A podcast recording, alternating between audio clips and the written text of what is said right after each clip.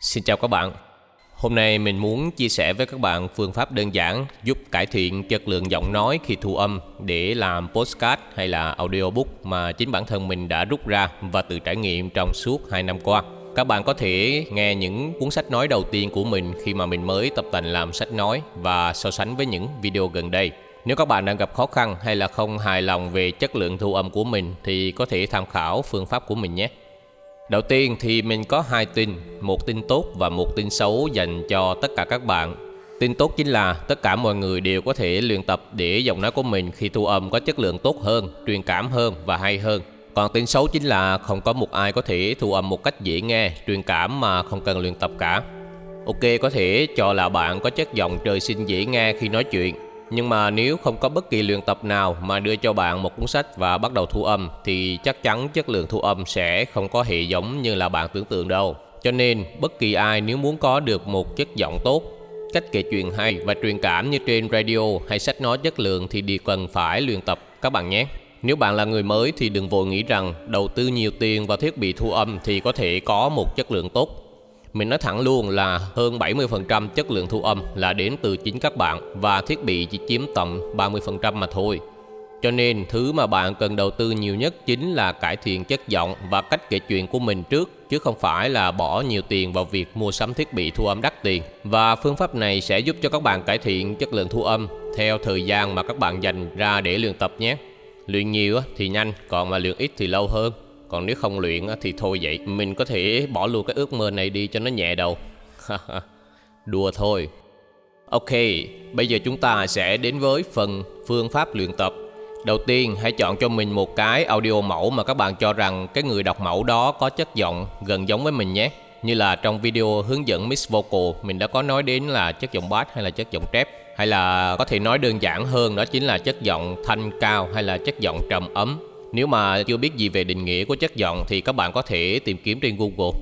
Ở cái bước chọn audio mẫu này thì mình à, khuyến khích các bạn nên chọn audiobook hay là sách nói ấy. Bởi vì à, trong sách nói thì các bạn có thể tải các cái file sách ebook miễn phí về và audiobook thì nó sẽ không có cái tính chất ngẫu hứng nhiều như là postcard hay là radio, nên sẽ dễ dàng hơn để làm mẫu cho các bạn luyện tập.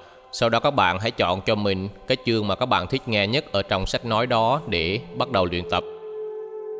Bước thứ hai, hãy chuẩn bị cho mình một cái tai nghe các bạn nhé. Loại nào mà càng kín tai thì càng tốt. Sau đó các bạn hãy mở cái audio đó lên với một cái volume sao mà khi mà các bạn nói ấy, thì nó sẽ không nghe được cái tiếng của mình nữa. Và chúng ta sẽ bắt đầu luyện tập. Đầu tiên là các bạn hãy đọc qua một lượt cái chương mà các bạn thích nghe đó rồi sau đó mở cái file à, audio mẫu lên và chúng ta sẽ đọc theo cái giọng văn mẫu của người đọc. Ở đây các bạn hãy để ý đến từng cách luyến lấy, ngắt nghỉ, nhấn nhá lên xuống y chang cái người đọc mẫu luôn các bạn nhé.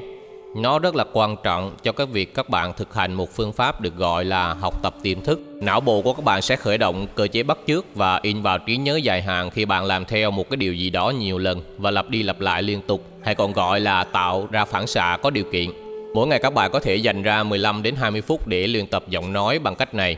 Và sau khi có một hai ngày làm quen với cách luyện tập này, chúng ta sẽ qua bước thứ ba. Bước thứ ba này, chúng ta sẽ đưa cái file sách nói đó vào phần mềm thu âm ở trên máy tính và cho nó vào trách một nha các bạn, tức là cái trách nhạc nền ấy.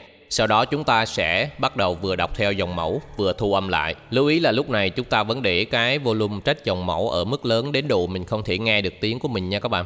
Ok, ở đây mình có một lưu ý nhỏ cho các bạn là hãy dành một hai ngày để thực hiện bước 2 vì khi đó thì các bạn đã quen thuộc với cái nội dung mà mình cần đọc rồi. Việc này sẽ rất có lợi cho các bạn vì khi đó các bạn chỉ quan tâm đến việc đọc ra sao chứ không có bị lấn cấn về nội dung nữa. Ok, sau khi các bạn đã đã thu âm rồi ấy thì hãy à, tắt cái tiếng của file audio mẫu đi và nghe lại cái giọng của mình sau mỗi lần thu âm nhé chỗ nào mà thấy ổn ấy, hãy nhớ. Còn mà cái chỗ nào không ổn thì hãy nghe luôn nghe tới đoạn đó để xem là mình nên phải sửa như thế nào cho nó ổn. Khó khăn nhất của việc luyện tập và cảm thấy không có tiến bộ chính là cái việc mất phương hướng.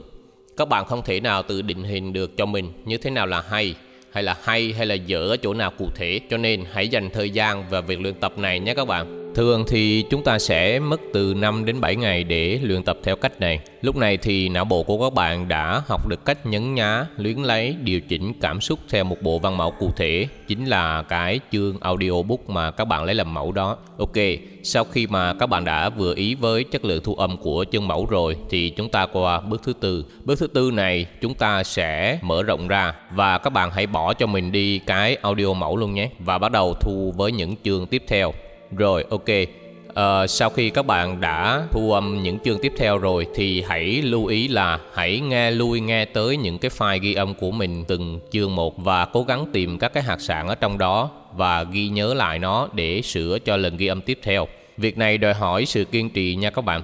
Vì nếu các bạn không nghe luôn nghe tới file ghi âm của mình ấy, mà bỏ qua các điểm khó chịu hay là lỗi khi thu âm, thì mãi mãi các bạn không bao giờ sửa và cải thiện cho chất giọng thu âm của mình tốt hơn được đâu. Ok, đó là phương pháp luyện tập để cải thiện chất lượng giọng nói khi thu âm. Và một điều thú vị nữa là các bạn cũng đang cải thiện khả năng nói chuyện trôi chảy, có nhịp điệu và cảm xúc ở bên ngoài nữa đó, nhất là khi nói chuyện trước đám đông. Hãy tin mình vì sau một thời gian luyện tập đáng kể thì các bạn đã có được một chất giọng cực kỳ hấp dẫn mà bất kỳ người nào chưa luyện tập có thể so sánh được. Chúc các bạn một ngày tốt lành. Goodbye.